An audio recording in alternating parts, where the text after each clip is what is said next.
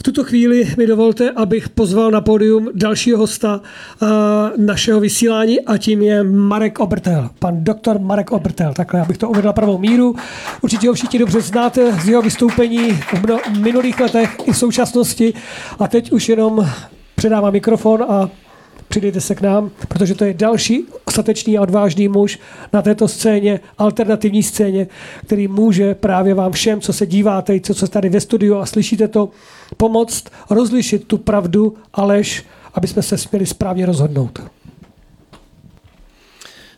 Takže dobré ještě asi dopoledne přeju všem a já bych začal pesimisticky, abych mohl skončit optimisticky, takže já bych řekl, že vítejme na Prahu novodobého otroctví anebo na Prahu asi nejhorší hrozící genocidy v dějinách lidstva, protože přesně takovou, eh, takovou prognózu vlastně má tady to eh, covidové šílenství. Já bych si ale dovolil eh, na počátek trošku, jak se říká, že věci se mají vidět v souvislostech, tak eh, možná si řekněme pár těch souvislostí, protože ono potom vlastně člověk líp pochopí to, co se děje a proč vlastně eh, logické věci nejsou logické a proč se logické věci dějí naprosto nelogicky. Já, já si myslím, že asi by bylo dobrý na úvod si říct, že žijeme vlastně v, v globalistickém světě, eh, což asi už řada z nás pochopila, ale mnozí, mnozí ještě pořád ne. A ten globalistický svět má v podstatě eh, několik rysů. Eh, všimli jsme si asi, že jde o vykořeňování národů, vlastně o devastaci národních států a tak dále, což je zdánlivě nesouvisející jev s covidem, ale opak je pravdou. Ono je to vlastně hodně, hodně související, protože když se podíváme na covid agendu v celém světě, tak ona je vlastně všude naprosto stejná. Že? Je to jako podle kopíráku a to je možné právě tehdy, když vlastně zničíme tu eh, národní politiku, ty národní státy a vlastně možnost do těch věcí eh, zasahovat.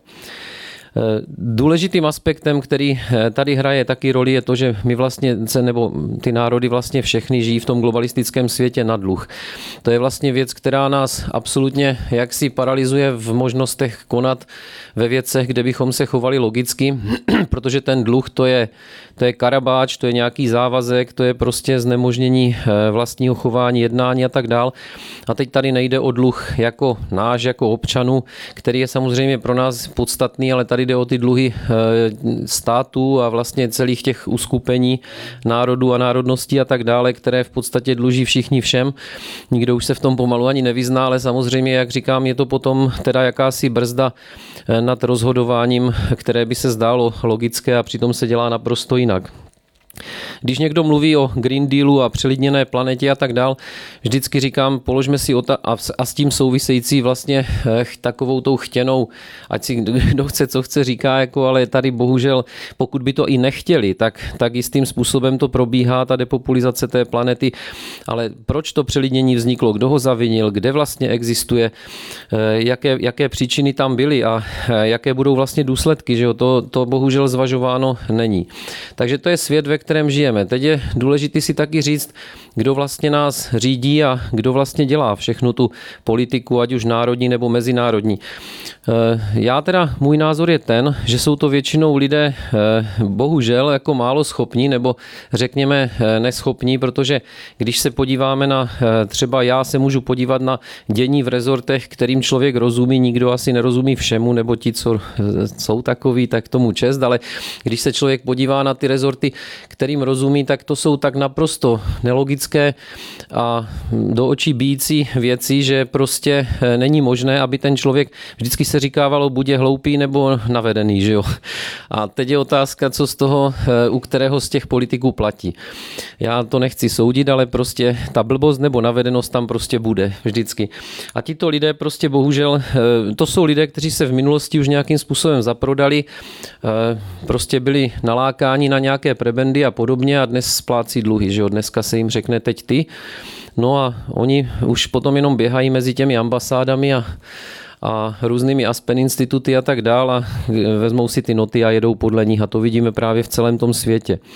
No, ty projevy toho globalismu eh, ty jsou, a to už se pomaličku dostáváme i k té problematice eh, covidové, ty jsou prostě takové, že se zdánlivě, nebo ani, ani ne zdánlivě, zcela jistě, jedná právě o naprosto nelogické věci, kdy prostě devastujeme stát, eh, děláme opatření, která vlastně likvidují ekonomiku, likvidují psychiku lidí, likvidují prostě morální vlastnosti lidí a tak dále. A přitom by se ty věci daly řešit, já vždycky říkám z pozice žáka páté třídy, který by prostě vymyslel jednoduché řešení, možná nedokonalé, ale prostě každopádně směřující k nějakému cíli.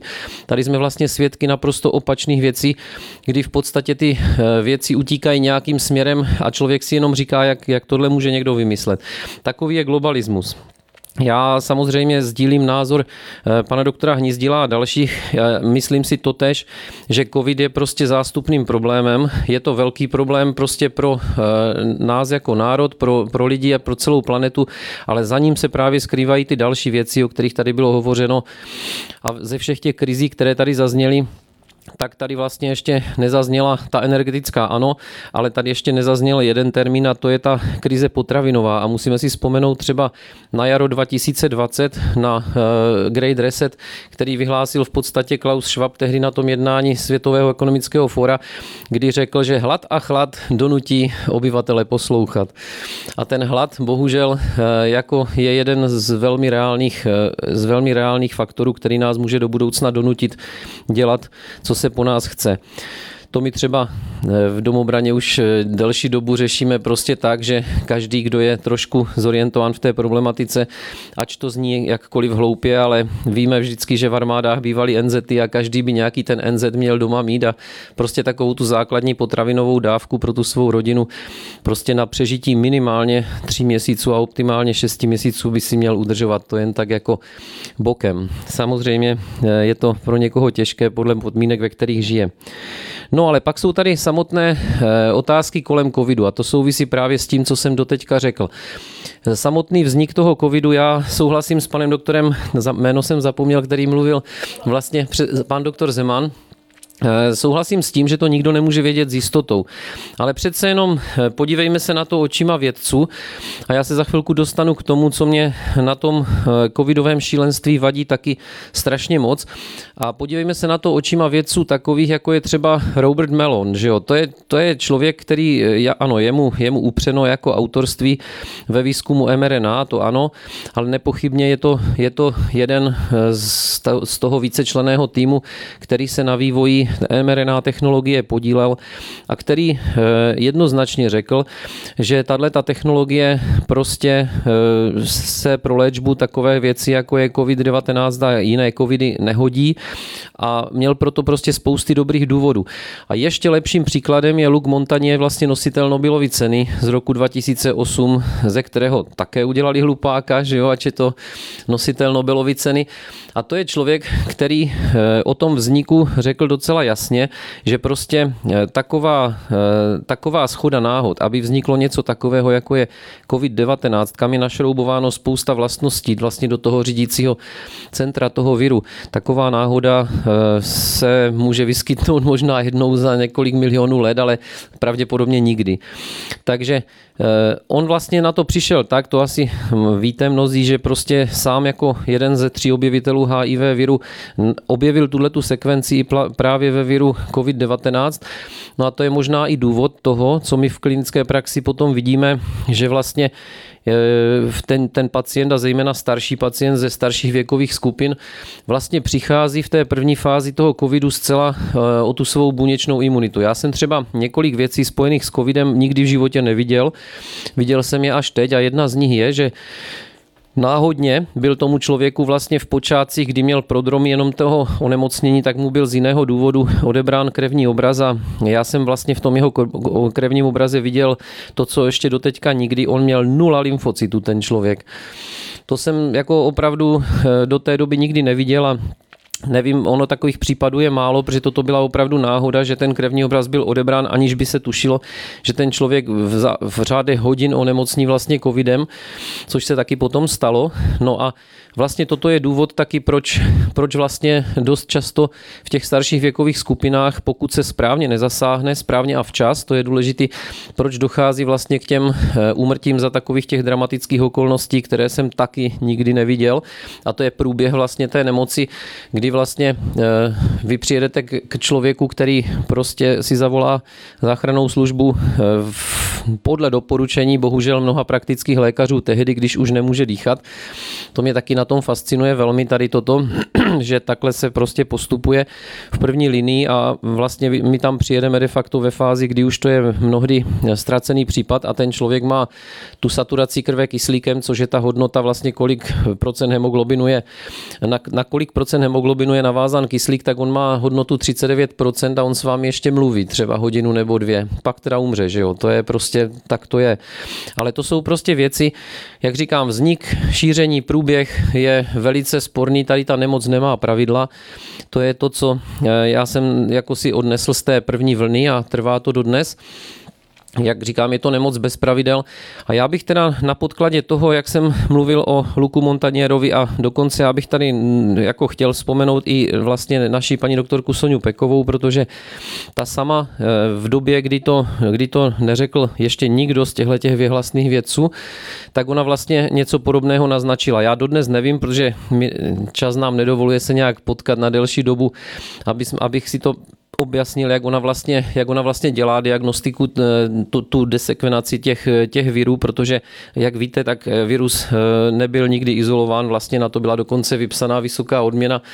Komu se to poprvé povede, že obdrží nějakou vysokou odměnu v nějaké měně tvrdé, ale zatím se to nikomu nepodařilo, ale ona celkem s přehledem tvrdila, že vlastně ty mutace, které jsme zažívali v roce 20, takže nešlo o mutace, ale šlo vlastně o nové kmeny. A měla to potvrzeno vlastně tou sekvenací v podstatě těch, eh, těch jednotlivých eh, mutací nebo řekněme nových kmenů a podobně. Takže Eh, a, a ona byla z těch, která také říkala, že v podstatě ty změny, které tam probíhají v té řídící části toho viru, jsou prostě z přírody eh, jako nemožné. Že jo? To jsou věci, které prostě ta příroda za, eh, za prvé neumí zařídit a za druhé by to bylo naprosto proti zákonitostem, protože pokud ten virus mutuje, tak mutuje za účelem zlepšit si životní podmínky. Ne, ono se mu to někdy nepovede, pak zahyne, že jo, ale pokud se mu to, nebo zahyne, on nežije, tak nemůže zahynout, ale prostě je zničen ale prostě pokud se mu to povede, tak eh, samozřejmě získává na síle.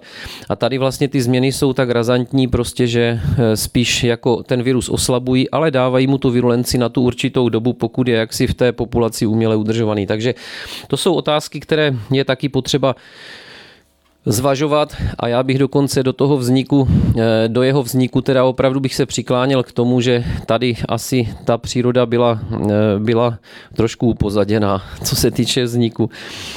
No, pak tady já jsem si všiml v průběhu, eh, v průběhu celého toho covidového marazmu vlastně takových paradoxů, co se týče paradoxů vlastně medicínských v našem prostředí, ale vlastně i v celém světě.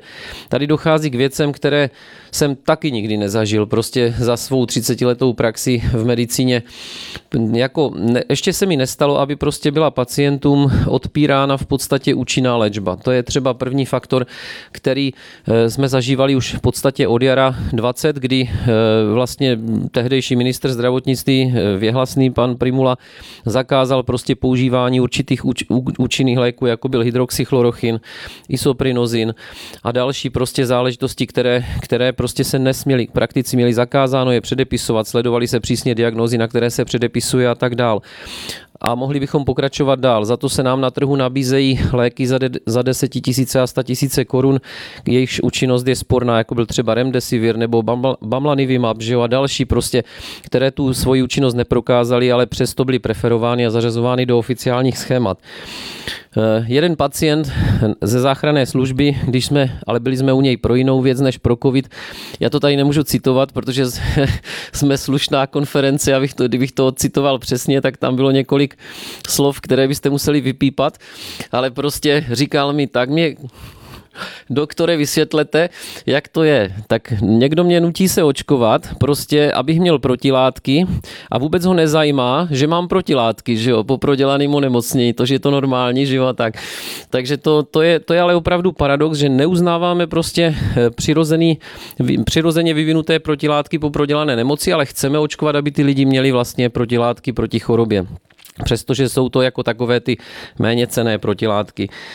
No, co je teda zajímavé prostě, že, eh, že jsou v rámci vlastně tady toho blázince naprosto dehonestovány autority, eh, jako eh, za, na, za naše tady vlastně kolegium lékařské bych mohl jmenovat profesora Pírka, že jo, samotnou Soniu Pekovou a další prostě spoustu lékařů, kteří v životě něco dokázali, něčím, něčím byli, něco, něco za nimi zůstalo, ale v okamžiku, kdy zmíníte odlišný názor, tak jste, tak jste okamžitě onálepkován prostě v lepším případě jako konspirátor dezinformátor nebo dezinformátor, ale, ale v horším případě eh, je vám vyhrožováno v podstatě, že eh, takového lékaře teda ten systém nepotřebuje. Jo, to se stává taky a i s tím mám vlastní nějakou zkušenost, ale nedá se nic dělat, je to prostě je potřeba nějak si bojovat.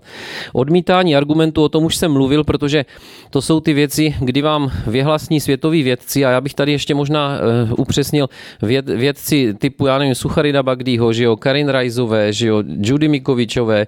A prostě Michaela Palmera, že jo, a já nevím, jmenoval bych jich spoustu, tak díky eh, Radkovi Pechovi z Kulového blesku, se kterým spolupracuju úzce a těch spolupracovníků že celkem hodně, tak on každý týden sedí minimálně dvakrát týdně na mezinárodní konferenci lékařů a dalších zainteresovaných odborníků, která, to, to je celosvětová konference od eh, Kanady vlastně až po Austrálii, kde vlastně ti věci týdně co týdně řeší na virologické sekci a na té všeobecné lékařské sekci.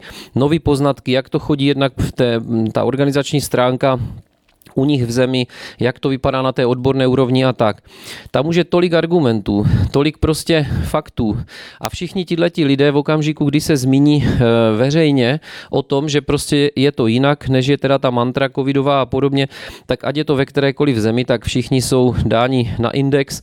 Dokonce ta trojice patologů z toho Reutlingenu, tak ti do, to asi víte, o co šlo, že jo, tak ti dopadli uh, úplně stejně. A to jsou lidé ze 40 letou patologickou praxí, vlastně vlastně dva profesoři patologie a jeden eh, z elektrofyziologického oboru, tak všichni dopadli stejně. Já se k tomu ještě možná vrátím. A všechno vlastně, všechno směřuje eh, k, té, k tomu jednomu jedinému cíli a tím je vakcinace když se budeme ptát, proč, proč zrovna ta vakcinace je tím cílem, tak spousta lidí vám odpoví, no protože to je biznis. Tak to je, to každopádně je biznis, protože firma Moderna, která byla, která zaprvé se nezabývala nikdy vývojem vakcín, to je další věc, stejně jako BioNTech, uh, Pfizer ano, ale BioNTech ne, tak tak ten biznis tam určitě hraje roli, to bez pochyby jo, protože firma Moderna si na tom postavila jmění teď a vlastně téměř zkrachovala a firma má dneska miliardové zisky. Ale já si pořád myslím, že zatím je něco dalšího a eh, jak, jak se říká ten slogan o zdraví tu nejde, tak to bych rozhodně podepsal, protože to zase ze své klinické praxe můžu doložit a tady bych trošku oponoval možná předřečníkům panu doktoru Zemanovi a trošičku i panu doktoru Hnízdilovi, protože já si totiž nemyslím ani, že ta vakcinace přináší nějaký výrazný profit těm vyšším věkovým skupinám. Já totiž bohužel eh, vidím, možná je to tím, že právě pracuji v té přednemocniční péči v rámci urgentní medicíny. Možná to ti klinici vidí jinak, ale já prostě z té své oblasti vidím právě ty, kde prostě bezprostředně po vakcinaci v tom prvním kole to byl většinou pátý až desátý den, kdy v podstatě u těch lidí docházelo k těžkým projevům vlastně eh, například srdečního selhávání, že jo, myokardity, výrazný pohybový potíže, neurologický potíže až do úrovně cévních mozkových příhod a tak dál. A to právě postihovalo především tu starší generaci. A to byly skutečně takové průběhy, kdy ten člověk byl v podstatě ráno v pořádku a potom během 4-5 hodin se ten stav zhoupl natolik, že v podstatě byl eh, odvážen vlastně eh, záchranou službou v takovém stavu, kdy ještě některé ty projevy srdečního selhávání nebyly ani léčitelné. My, já, my jsme na něco zvykli za ty leta, že jo, tak jak vlastně probíhá léčba takového akutního stavu a tady to v podstatě vůbec nefungovalo. To byla prostě zoufalá situace, kdy prostě normální, normální léčbou, kterou víte, že docílíte nějakého úspěchu, tak jako jste se nechytali. A ta příčina souvislost tam eh, podle mého názoru nelze popřít. Možná v několika případech, ale jako rozhodně ne plošně. Takže já si myslím, že ani v této kategorii, a navíc ještě teda bych řekl tak, že když se podíváme na spektrum těch pacientů, kteří v podstatě v těch nemocnicích leží, a já jsem si teda udělal opravdu, eh, bohužel nemám přístup do všech nemocnic a spolehnout se na statistická data jde jenom částečně, nebo z těch eh, dat z ministerstva zdravotnictví určitě, těm bych asi moc nevěřil, protože statistika nudaje má však cené údaje a jediná je pravdivá je taková, kterou si sfalšujeme sami, že jo? Takže, takže to je prostě jako to je, to, to je ta pravda, ale když se podívám na ty údaje, které si jsem schopen ověřit, což jsou údaje ze, ze dá se říct, ze dvou až tří nemocnic, tak tam eh, jednoznačně, jednoznačně to podepíšu vlastní krví, ten poměr očkovaných a neočkovaných je minimálně 50 na 50. S tím rozdílem, že vlastně, eh, když se podívá člověk na ty věkové skupiny, tak u těch neočkovaných, tak tam většinou ti, kteří přicházejí s covidem na ta oddělení, tak jsou to většinou lidé eh, mladší a oni tam často tam přijdou třeba se zeptat, poradit se, protože mají strach, že jo, takže oni v podstatě jsou vyšetření, je jim něco řečeno a odcházejí domů. Kdežto u těch starších věkových skupin tam ta, tam ta proočkovanost je vysoká, no a, a dost často teda na těch odděleních zůstávají nemusí být zrovna na jípkách, ale i na těch jípkách, co jsem já teda měl tu zkušenost z těchto nemocnic, tak je to opravdu naprosto vyrovnaný zápas. Neexistuje, že by tam, že by tam byla převaha eh, neočkovaných, tak jak se tvrdí dokonce 90%. To jsem, to jsem bohužel, v tě, nebo bohudík, nebo jak to říct, prostě je to fakt, to jsem prostě nezjistil, eh, co se týče mojí praxe a těch dat, které já mám z těch nemocnic, kam, eh, kam trošku vidím. No, já bych jenom tady zmínil třeba, že eh, zase říká se prostě, že jaký je rozdíl mezi, mezi konspirací a skutečností, že to, je, že to je tři týdny už dneska. A tak to prostě je. Tudíž bych chtěl eh, říct, že já bych každý, každé prohlášení politiku, ať už je to ve smyslu v té chvíli pozitivního nebo negativního, to je jak nám e, náš premiér sděloval, že ty, že ty netopíre za to můžou a tak dál, že jo? A potom říkal, že nikdy nebudeme očkovat e, děti a nikdy nebude, e, nikdy nebude covid pás a tak dál, co jsou to za dezinformace. Během krátké doby to byla pravda, tak dejme si pozor na tady ta prohlášení stran toho, jak nikdy nebudou naše děti, jak si obětí tady té, tady té mafie a tak dál, protože, protože, že jo, tak vidíme, vidíme, že dneska už, to, dneska už to opět pravda není, ale oni budou říkat další věci, co nikdy nebudou. A ona prostě ten rozdíl mezi tím, eh, kdy teda zdůvodní, že to pro naše dobro, pochopitelně, pro dobro naší populace tak být musí, tak ta doba bude krátká. Předtím bych opravdu varoval, protože těch lží už jsme se naposlouchali moc. A naopak mohu říci, že vlastně za sebe, eh, za kulový blesk a za další eh, iniciativy, ve kterých se pohybuju, že málo kdy se nám stalo, že jsme museli něco brát spa- no mně se to vla- naštěstí nestalo ještě, že by člověk musel brát některý názor zpátky. Že když už člověk něco má ošahanýho v té praxi, vidí to na vlastní oči, prostě denně se s tím potkává, tak jako e, těžko mě může někdo dostat na nějakých statistických e, datech, protože my to vidíme prostě v té praxi jinak. Jo, tak to prostě je. A jestli to je na, na střední Moravě jinak než v západních Čechách, tak to potom teda je možný, ale já si to nemyslím. A poslední vzkaz je ten, že eh, léčit lze. Jako ten, to je důležitý vzkaz pro, eh, pro naše pacienty, pro naši společnost, protože ten ohromný eh, strach, který, který vlastně v lidech vyvolali, tím, jak v podstatě tou mediokratickou kampaní, že jo, a tou odpornou kampaní, kterou teď spustili třeba e, promítáním těch snímků z těch IPEG a ARA, já nevím, co bych k tomu dodal, to je takový humus, že to se prostě asi těžko dá nějakým slušným slovem nazvat. Já nevím, že jako když už se k tomuhle uchýlí, tak už asi je možný opravdu všecko. Takže eh, ten strach je obrovská, obrovská, mm, obrovské mínus prostě pro ty, eh, zejména pro tu starší generaci, která navíc je ještě izolovaná někde doma v těch potemnělých bytech a tak dál. Zatímco eh, by jim měl ten jejich praktický lékař prostě říct, dělejte tohle, tohle, tohle, když se stav zhorší takhle, ozvěte se, prostě udělat. Jo. Já třeba to můžu říct zase z vlastní praxe, bohužel ne z té záchranky. Prostě pokud se tomu pacientovi věnujete od začátku, že mu v, závěr, v začátku mu nasadíte správnou léčbu, pohlídáte komplikace, reagujete na ty komplikace adekvátně, tak eh, já teď jsem měl opravdu na mále byli dva pacienti, kteří se ozvali opravdu pozdě, skončili na té IPC, to přiznávám, to jsem ještě donedávna říkal, že žádnými na IPC a na ARu neskončil, nikdo neumřel, tak to, že neumřel, platí. Ale na IPC teda skončili, ale to bylo bohužel prostě z toho důvodu, že to bylo opravdu pozdě, nějaký 12. den, prostě s, roz, s rozvinutými příznaky právě z toho důvodu, že čekali doma s tím paralenem, až to přejde. A ono to prostě nepřešlo a dostavili se komplikace, které ještě řešili prostě nějak a tak dále. Že jo? Takže, takže chci říct, že ta správně nasazená léčba, která se dá popsat eh, částečně košickým protokolem, částečně vlastně tím protokolem doktora Zelenka, částečně potom eh, protokoly upravenými zodpovědnými, schopnými lékaři, eh, kdy, kteří existují naštěstí i mezi námi a snaží se prostě ty poslední poznatky do té léčby vpravit a já takové dva, je to smutné, ale dva, jako znám z Ára jednoho a druhého, že jo, tady v Čechách v podstatě, tak to dokazuje, že prostě pokud je toho pacienta postaráno, tak ten covid se zvládnout dá. No a závěrem asi tolik, že eh, já se obávám, že prostě COVID je záležitost, nebo celá ta aféra je záležitost bezprecedentní, kdy prostě žádný argument neobstojí. Můžete prostě doložit jakékoliv skutečnosti, jakékoliv argumenty, můžete argumentovat vědci, nositeli Nobelových cen, vlastními zkušenostmi, prostě vlastní statistikou, nevím čím vším, prostě a tak dál. Není to bráno v potaz a jedou se prostě globalistické noty eh, tak, jak je nařízeno, prostě tak, jak to má být.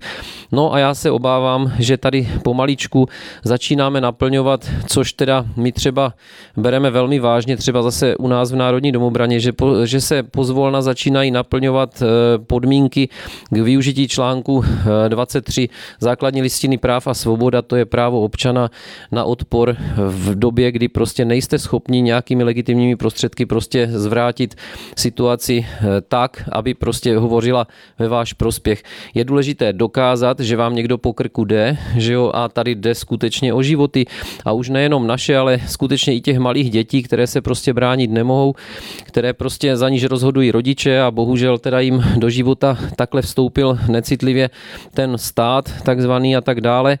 No a to, to už je situace, kdy prostě jednoznačně prokážete, že tady to nebezpečí je a veškerými legitimními prostředky, které my se snažíme, opravdu usilovně se snažíme a je nás už celkem i naštěstí i dost, jako které se snažíme prokazovat, tak vidíte, že ten efekt je, nechci říct nulový, nulový, ale, ale velmi malý. A já se obávám, že potom už opravdu nezbývá, než aby se, než aby se nějakým způsobem ten občan pokusil tady tu věc zvrátit. Prostě jiná cesta není za mě. Takže to je.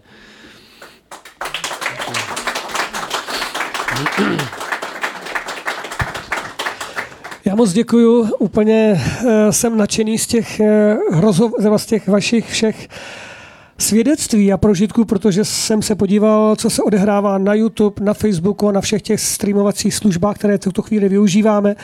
Je tam mnoho pozdravů pro vás. Samozřejmě máte hodně těch jedíček, srdíček, smějáčků a tak dále.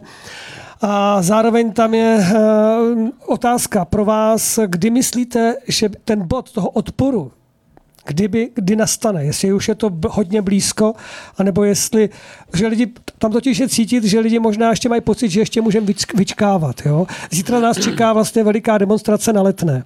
Samozřejmě, že bychom si přáli, aby tam bylo těch 250 a víc tisíc lidí a úplně nejlepší by bylo, kdyby tam ty lidi zůstali aspoň do středy. Jo?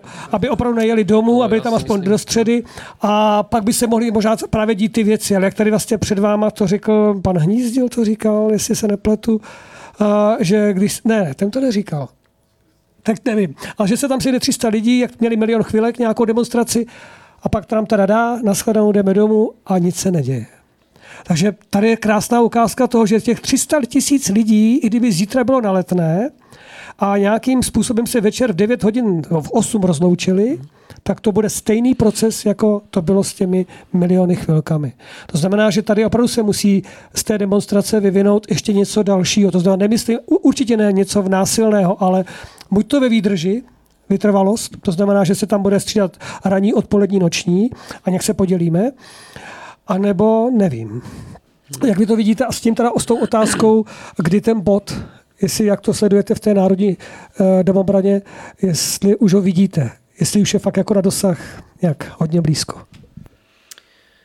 No to je, to je věc, kterou my řešíme asi eh, pět let. Jenomže já ještě možná trošku řeknu, my jsme byli připraveni na kde co, ale byli jsme připraveni na to, že prostě náš národ nebo aspoň ta osvícená část se bude potýkat s problémy, které půjdou jako mimo, mimo naší náš stát, naší zem nebo tak nějak. My jsme očekávali, že stát spíš oslabí, tak jak to vypadalo, že jo, v těch letech 14, 15, 16 a tak dál, že stát spíš oslabí a že prostě na základě toho tady budou různé eh, krizové jevy, které prostě budou souviset s tím oslabením toho státu. My jsme naprosto nečekali a musím říct, že nás to v roce 2020 i zaskočilo, že vlastně opak byl pravdou, jo? že ten stát v podstatě neskutečně posílil, samozřejmě ne sám o sobě, ale vlivem toho, eh, toho globalistického eh, světa a tak dál, neskutečně posílil a začal terorizovat v podstatě vlastní obyvatelstvo a to tak brutálně, jak jsme toho svědky teď. Že jo? To bylo teda překvapující, protože, a ono tam bylo nejdůležitější to, že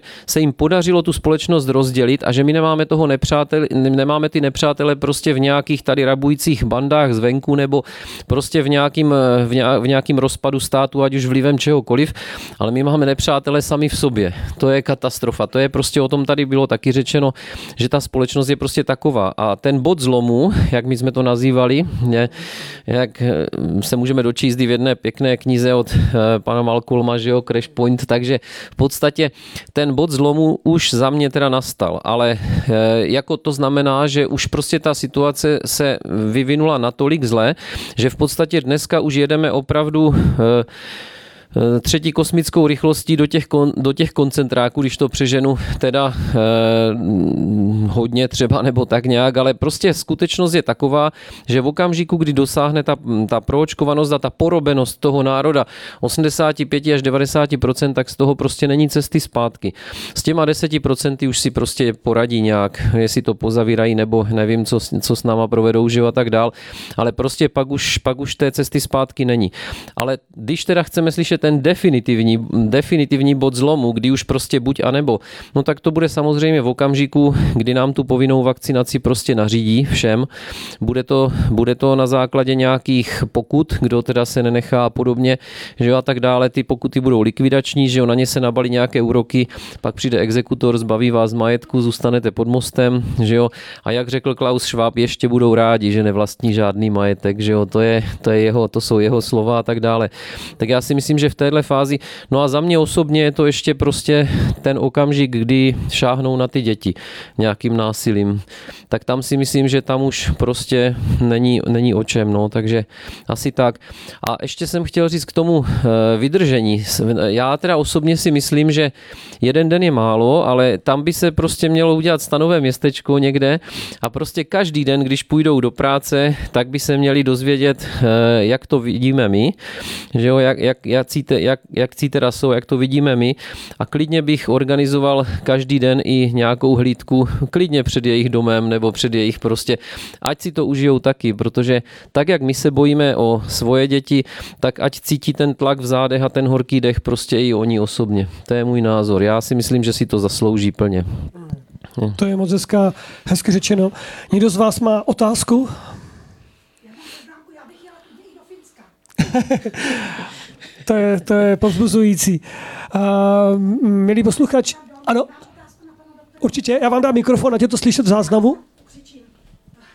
Já jsem se, pane doktore, chtěla zeptat, uh, vy za tu urgentní péči uh, jistě přebíráte teda pacienty uh, v špatném stavu praktikum komunikujete z praktiky směrem nahoru, chápu, že to je prostě ne, neprůstřelný, ale na, úrovni, na své úrovni z praktiky. Já ze své praxe, já jsem teda pediatr, ale mnohdy teda saturuju práci těch praktiků, protože vidím, že 9 z 10 praktiků prostě neléčí.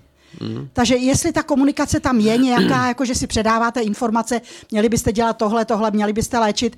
Eh, zkušenosti máme všichni, nebo je máme sbírat všichni, informace zrovna tak a s paralenem na covid to je jako s peříčkem na draka. Mm-hmm. No já to můžu jenom potvrdit. My, my samozřejmě, komunikace nahoru nepřichází do úvahy, jak jste řekla, a bohužel právě tímhletím eh, se spousta těch lékařů zaštiťuje, že to tak mají doporučený. Dokonce teď nechci, abych ho neurazil, nevím, jestli to byl šéf Združení praktických lékařů nebo odborné společnosti, nevím, ale prostě takový doporučení údajně mají, že prostě mají ta, ta distanční léčba a tady toto všechno, že je v souladu v podstatě s doporučeními epidemiologickými, které mají. To, je, to byla obrana minimálně do konce roku 20.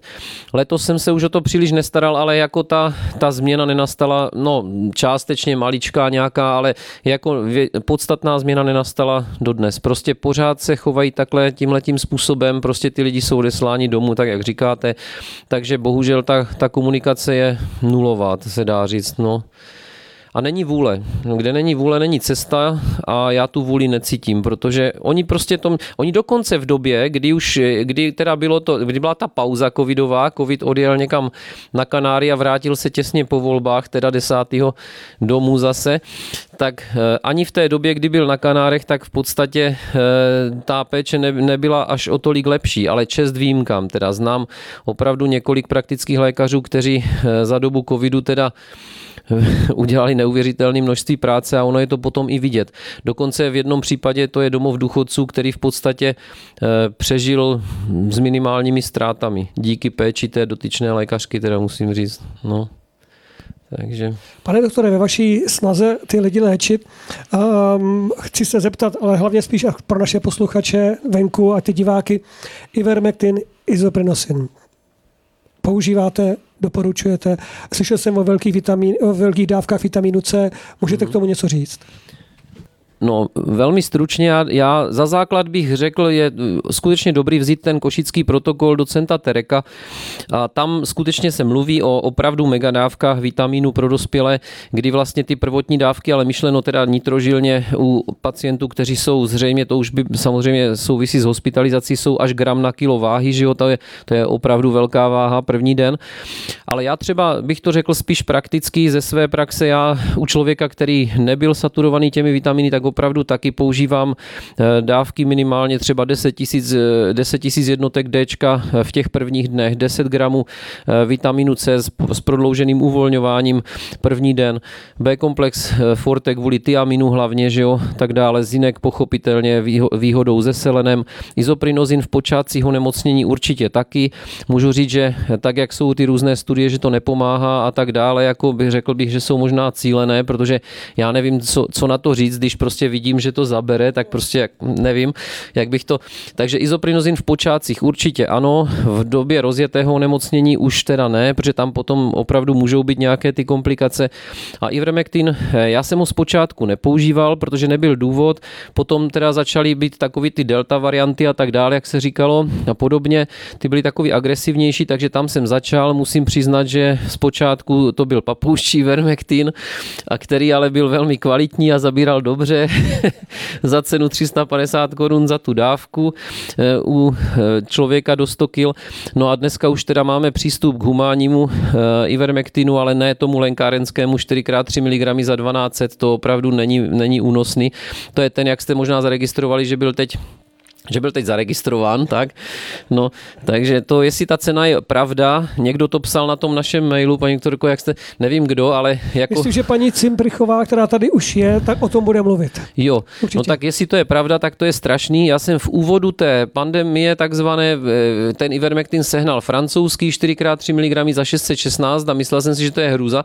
Takových dávek musíte dát pět totiž tomu pacientovi.